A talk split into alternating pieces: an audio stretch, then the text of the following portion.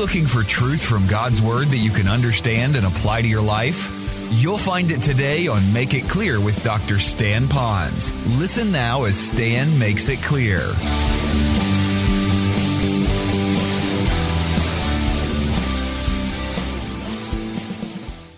Many of you have heard the illustration that Carol and I, I don't know where we got this, someone gave it to us. It's a little tiny, dinky ceramic bank.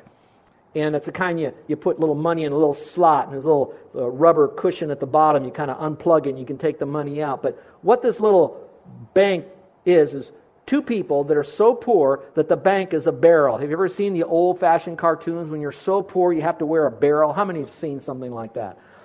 But on, side, on the outside of that bank, there's two people, a guy and a gal in there. I guess they're married, hopefully. And it said this on the outside At least we have each other. And so we looked at that and said in our relationship that no matter what goes south with the kids or economy or health or ministry or whatever, no matter what happens, at least we have each other. And so that's part of the devotion, the padlock part, that makes it say, okay, since we can't get out of this thing, let's make this thing work in some measure. And I know some of you are saying that's easy if one wants to do it and the other one doesn't. And I know that. And I know that's tough. There have been times when Carol and I, usually me, when she wanted us to go in a direction and I didn't want to do that, and she was committed and I wasn't as committed. And I know that pained her a great deal. But I'm so glad that I had people in my life, like I hope we are to you, that that's still not an option. You need to make it work. And it is workable. And you can make it work. Number three, loyalty says we reaffirm our love to each other. We reaffirm our love to each other. Now, we're talking about showing sympathy, hearing their feelings, but we're also saying, I'm devoted to you. Now, that could be in marriage, but it could be in any relationship, a roommate that some of you might have. It could be a family member, a brother or a sister, or a parent that you're struggling with. But at least you're saying to each other that I want to reaffirm my love to you. We really aren't enemies, and why are we fighting? It's like the old statement Houston, we have a problem. But the problem isn't us, it's something that's happening within this. Now, if you don't mind, I'd like to speak to some of you that are demonstrating your discomfort with one another with words that are tearing each other down in front of your kids or in front of unsaved people in your family or neighbors who have listening ears or people at work that are listening to you on the telephone scream at your mate. I don't know where it might be, but let me just speak to you for a moment. If it is in front of your kids, it could cause your kids to begin thinking, I wonder how authentic mom and dad are when they say we love each other, or even when they go as far to say we're devoted with one another, and yet they hear us screaming and yelling at one another. And maybe that's not your way. You might not scream and yell. Your way might be to send the signal that you retreat into a period of quietness and you shut down. And so we'll call that passive aggression because that's what counselors would call it. But in any measure, you are sending a signal that you don't like X, whatever it might be. And I would like you to know that your kids believe it or not, you think they don't hear you, especially when you say, Would you walk the dog, clean the cat box, take the garbage out, pick up your clothes? I know they're listening because all you have to do is whisper to your mate and say, I think, I think at Christmas we're going to go to the mainland and we're going to go to Disneyland. You can whisper that and they'll hear that in school. They just have good ears. Now, that being said, you can imagine kids who desperately need stability in their own life, that around them the world is like this, and then they hear the two people that purport to have stability are now yelling at each other, especially when they hear that their friends' parents have been breaking up or have broken up or that's all happening. And so now you've got a domino effect, a spiral down into the family. And so let me just encourage you that should you have those bad hair days or bad hair moment and you begin to send out those negative signals, negative energy to one another, and those kids are picking it up, you remember very quickly to reaffirm to your mate and to your kids that there are things that sometimes we don't agree with each other, but we really do love one another and we really do care. And yeah, we're having this discussion and we need to sort this out and make it right, but son, daughter, friend, we're going to make this thing work. And maybe just having those kids knowing that they're listening to you, that might be enough of a governor to kind of give you a little wake up call to think about how this thing might be happening to you. So Remember, divorce should never be an option. Here's the fourth thing that loyalty says loyalty is accepting each other's differences. Loyalty is accepting each other's differences. When I say that, it's because I do believe that we do have differences. And yes, opposites do attract, and I think some of those things are what really help you. Uh, let me give you a couple of uh, general illustrations about how it might be. For example, let's say some of you are picky perfectionist types. I'm sure you're probably not, but let's say you are picky perfectionist type those that like to have excitement and do a lot of stuff and they love people and they love a lot of activity. They don't like details. They don't like all the little tiny boxes. But they love to be married to someone like that because they'll take care of making sure the taxes get paid on time, the bills are paid on time, all the little things are done. They'll have all the details taken care of. Those outgoing people, they love people like that. And let me tell you, those people that like all these little details, they like outgoing people because when they have to go around other people, they don't like to do all the talking, so they're glad they're married to someone who will do all the talking for them. You follow me? And so it sounds really good. The problem is people who talk a lot sometimes exaggerate, and they don't always tell the exact same truth. And by the end of the evening, the person who went with them that's quiet is thinking, Did I go to the same place this guy went to tonight? You know, they don't understand all of that. And so now you have the rub going. Look, if you will, at the verse I've given to you here. It's Romans 15 7, coming out of the New American. It says, Accept one another just as Christ also accepted us. Now, there's a difference between the Lord approving us and accepting us. Now, you got that? I hope you remember that. He doesn't approve of the sins when we're lying and cheating and using anger and all the things that are wrong and manipulation, intimidation with other people or for any sin. He will not approve of that. But at the same time, it says he does accept me and all my idiosyncrasies. In fact, it's interesting that word accept in the Greek actually means to welcome. And what's the opposite of welcome? The opposite of welcome is shut the door, lock the door, and hide. And he says, No, I shouldn't shut the door, lock the door from that other person. Not necessarily I have to confront with anger, but I should talk this out and be more welcoming. If I wrote this in a, in a Hawaiian Bible, I'd use the word, He alohas one another. He accepts one another. There's this love, there's this we're in this together kind of attitude. And so I hope that that might work for us that different people are going to have different things and to maybe celebrate that difference that they might have and to realize that they are going to have differences.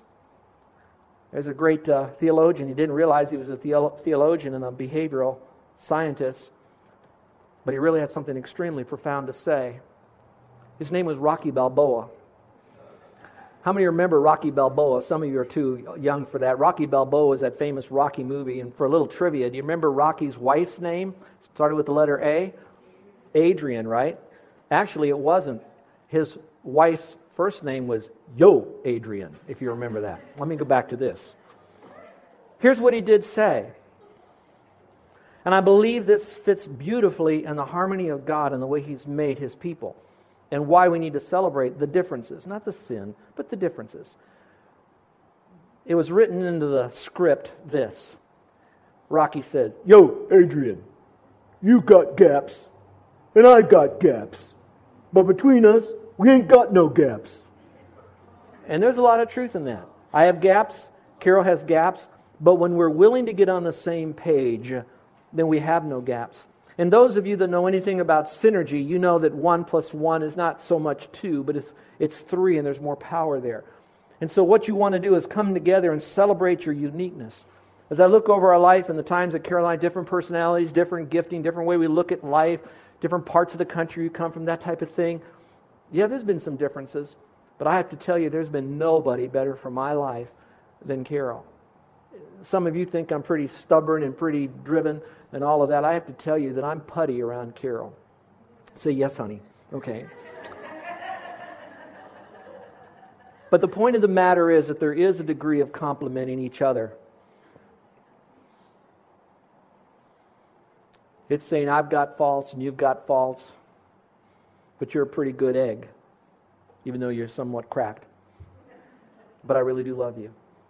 Can you now get past some of those things? Now, if that person has violated you in some way, some horrible way of violation, and you can fill in the blank, make sure it's a biblical violation. It's just not that it's a different preference than you like, and all of a sudden you put them up into this pedestal of having them to perform in an unrealistic expectation that you have of them. I, I hope that's not the case. So, if you will, just take a moment and you have the poor and the great. Are you good at showing how loyal and devoted to your mate you are? And then you circle it. One, two, three, four, five, six, seven, eight, nine, ten. And then if your mate was to be asked, or your roommate, or the people that you're living with, would they feel that they're donated are uh, devoted to you or they're loyal to you. And put a box around that and see what you might be able to work with. It might help you. Let me give you number three now. Number three, it's the word compassion.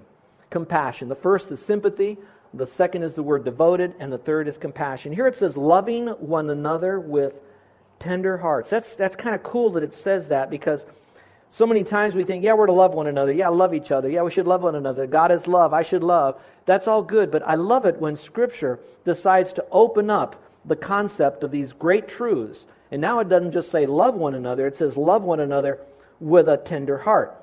I think sympathy talks about I understand you, I understand your feelings, and I'm going to connect to who you are and your feelings. Compassion says a little bit more. I am now going to take my love and I'm going to put working clothes on that love, and I'm going to do something for you to help you, to serve you, to lighten your load. In fact, I like this term, compassion. You've heard me say it before. Com means with, passion means to suffer. That's where you get the, the passion of the Christ, the movie, the suffering of Christ. So passion is suffer, and com is with. So it means to suffer with. And for that moment, what you're saying is this person has a need. They're in pain. They need me to come alongside them to lighten their load in some way. So, in a sense, you're identifying whatever they're going through, all of a sudden you're going through. Whatever they're dealing with, you want to deal with it with them. So, just for a moment, get ourselves out of ourselves and reach out to them. Now, there's two ways to do it. First is what we say, and the second is what we do. So, let's talk about what we say. If you will look back at your notes again, and here's what you read from Ephesians How am I going to demonstrate love with a tender heart? Compassion. Here's what it says Don't use foul or abusive language. Now, when you read that, sometimes you think, well, that must mean profanity. Well, certainly it would. We're going to take away from that. But on the other hand, language that would be in any way demoralizing, demeaning, or destructive to the other person. So the negative is don't use abusive or foul language. Then it says, let everything you say be good and helpful. So now the question is you might in your own heart think that it's good and helpful, but if that person doesn't see it, then what you're doing is loving them with a tender heart, but not with sympathy. So to do with sympathy means you understand their feelings, so now you've got to reframe your words. You've got to speak their language.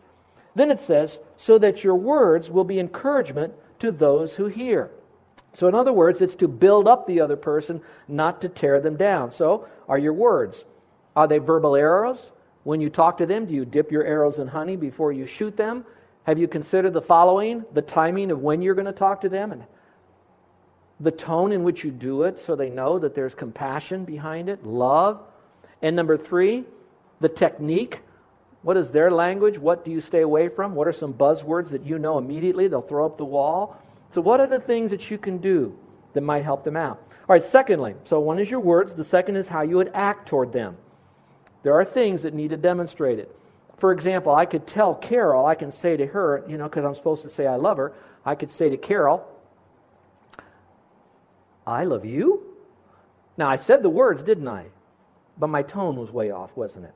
I could say, I love you, honey and she says, Would you please take the trash out? The, the, the fence doesn't close tightly, and it's way on the other side of the house, and it's raining over there. And I could say, Oh, honey, I love you. I'm so sorry about that trash. I know it's hard for you to do that. I feel your pain. I'm committed to this marriage. Where's the remote on the TV? I want to see this show. All right? You see, you can do all the first part, but some of it really involves what I call getting dirty for God. And so that's a way to do that. Look at the verse, 1 John 3:18. It says this, "Dear children, let us stop just saying we love each other. Ooh. Let us really show it by our actions." Now I want to pause for a moment.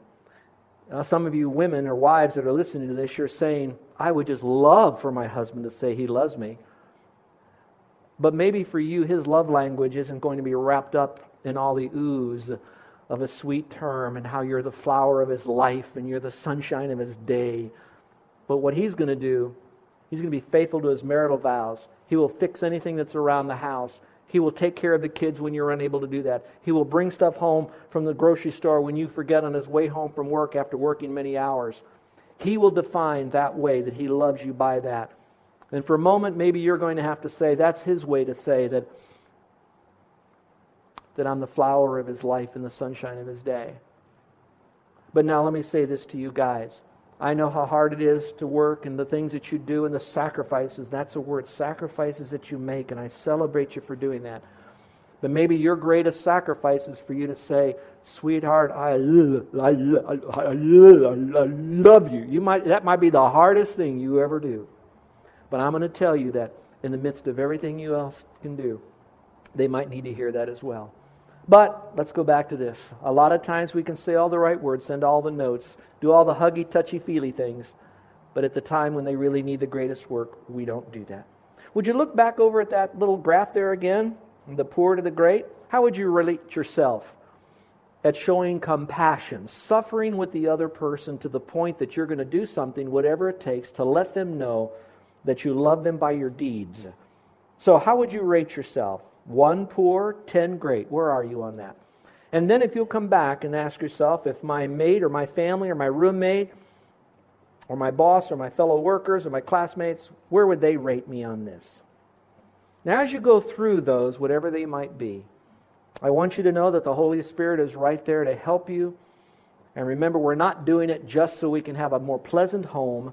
We're doing it for the glory of God and obedience to Him. So when the world looks at us, when our world is all goofed up with a lot of instability, that they would see there are Christians and my, how they love one another.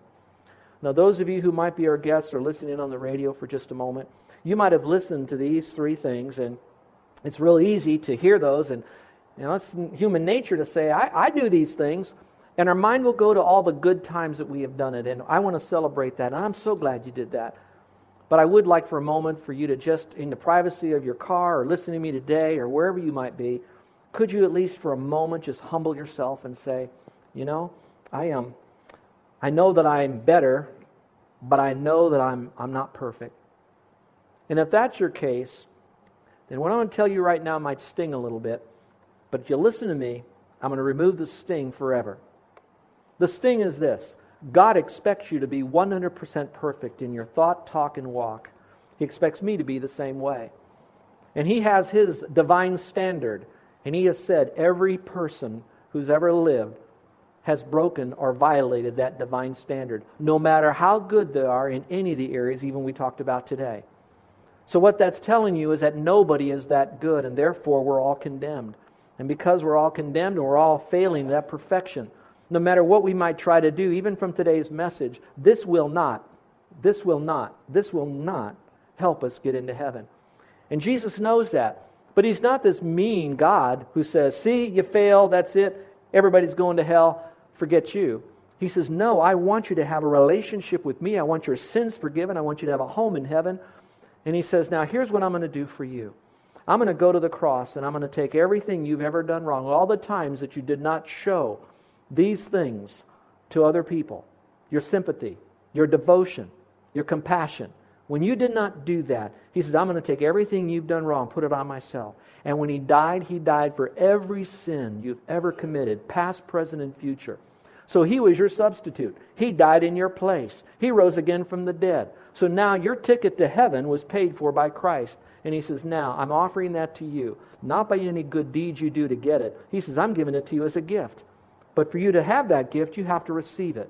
And now, here's the good part. This is where I told you I take away the pain forever. He says, It's nothing you do. All you have to do is to believe that Jesus Christ died and rose again, and by your faith in Him, not by your works, He says you can have everlasting life. Now that's important because now you know that once you trust in Him by faith alone, you will never perish. You'll have everlasting life in heaven. You'll have that relationship now and a home waiting for you in heaven when you die. So I hope you trust Christ as Savior. Since the majority of you are Christians, instead of just saying, yep, my sins are forgiven, you know, business as usual with these things, I want you to know that He wrote these things for a purpose. I hope He didn't waste His time.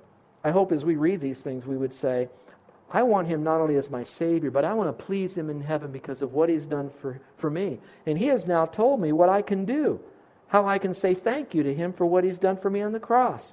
And one thing he said is that I would look at this and with tremendous sympathy, I would look at the people around me and try to build a better relationship with them by feeling their pain, understanding where they're coming from, listening to them, and figuring out how that I could add value to their life or that together we could make things work. Or secondly, how that I could prove my commitment to one another. I want to be committed to that person. Now, think about it for a moment. Are you going to be that committed? One of the things I, I often do, and I prayed with our speaker this week, Larry Moyer, who spoke. As I prayed, I prayed for a couple of things. I thanked God in our prayer with him together. I thanked God for his faithfulness to the Word of God. I thanked him, the Lord, for his faithfulness to the gospel, his faithfulness to Jesus Christ. And then I thanked him for his faithfulness, not to his wife, but to his marital vows. And when you're faithful to your marital vows, then you will be faithful to your wife. When you break with your mate, you've really broken yourself because you made a vow. And some of you have made some bit of a contract or a covenant or agreement that you're my friend. Well, you might not have said it in the forsaking all others for you alone, but you've made some bit, you've left the impression, I will be your friend. And maybe for you, you need to be faithful to your own word, and what you can do is to be devoted to them and loyal and figure out how to make that work. Sometimes it's painful, sometimes it takes time to heal. And then finally, it'll always take some work the compassion. So think about that, and let's go on this journey together. Three words sympathy, devotion, compassion. Next week, we got three more. It's doable, and the results are fantastic. Let's pray, shall we? with every head bowed and every eye closed. This is our time to really say to the Lord, Lord, I asked you in a song I sung today, change my heart, O God. And so, Lord, I, I asked you to change it so I could be more like you. And you told me how I could be more like you. Lord, you sympathize with me. You know every bit about me, why I do what I do, and all of that. So, Lord, you've demonstrated your sympathy to me. You know me. And, Lord, you're devoted to me. You never gave up on me when you were drawing me to Jesus Christ. You never gave up on me, Lord. When I trusted you as Savior and I, I stepped in it afterwards, you never kicked me out of your family. You're devoted. You're loyal to me. You will never leave me nor forsake me. You're my model. And Lord, there's no one who has demonstrated more compassion for me than you when you did the greatest, most painful work for me toward my greatest need. When you died a horrible, horrible death on the cross the pain and shame so that I could have everlasting life. Now, the Lord has, has done that for you and me. And if you're here today and you have not trusted Christ as your Savior, then why don't you receive the one who is that sympathetic, devoted, and compassionate as your Savior, as the one who died and rose again? Would you simply say, Lord, I know I've done things wrong, but the best in a how, I'm trusting Jesus Christ to give to me eternal life. If you'd like for me to pray for you with every head bowed and every eye closed, would you slip up your hand right now? Is there anyone with that silent, uplifted hand indicate to me that you're trusting Christ? If you want to, you can put it on our guest card. Just write your, your name there, phone number, and then say, I trusted Christ. There's even a box there on that card. You can check if you'd rather do that. Now, Christians, how many of you can look over relationships that you have and you know that it needs a little bit more work on the, on the area of being more sympathetic of what are they going through? What kind of a person are they? What do they struggle with? And maybe you've done it before and you're burned so badly you've given up, but maybe you need to go back to that. How many of you need to be committed now, that devoted, that loyalty? Instead of dissing on your mate or your roommate to other people, that you take care of it between you and them and God or a counselor and work it out because you're committed to that and then finally, compassionate. I, I, don't have any specific person really in mind or specific deed you have to do, but all of us, perhaps the Spirit of God would be speaking to and know what, what, what have I not done? What do I need to keep doing, whether they see it or not? And just believe that God sees your heart. He sees the reality of what you're doing. And that's good enough for you. How many of you would like to have prayer? Because this is an area in your own life that you want to have victory in. And you want to be known for this sympathy, devotion, compassion. Would you slip up your hand right now? Is there anyone at all? God bless you. Father, I pray that our church would be known for these things because these are Christ like qualities. And that, Father, because they are, then all the power is in Christ who lives within us. And we can now do this as we exchange all that. And so, Lord, help us. And I know you're going to test us. I, I, I, I can only imagine that we made the commitment so now you're going to show to us how real it is. You already know what it is or not. You're going to show to us by testing us. And so, Lord, help us to pass that test for the glory of God. In Jesus' name, amen. You're listening to Make It Clear with the teaching of Dr. Stan Ponz, founder of Make It Clear Ministries. Make It Clear is dedicated to taking the Word of God with clarity into every person's world. It is the support of listeners like you who make the ministry of Make It Clear possible. You can provide your tax deductible gift to Make It Clear online by going to makeitclear.org, or you can mail your gift to Make It Clear, P.O. Box 607901, Orlando, Florida 32860. Thank you for helping us make it clear. If you would like to have Dr. Ponz speak at your church or event, please send us an email at tellmemore at makeitclear.org. Thank you, and remember to make it clear.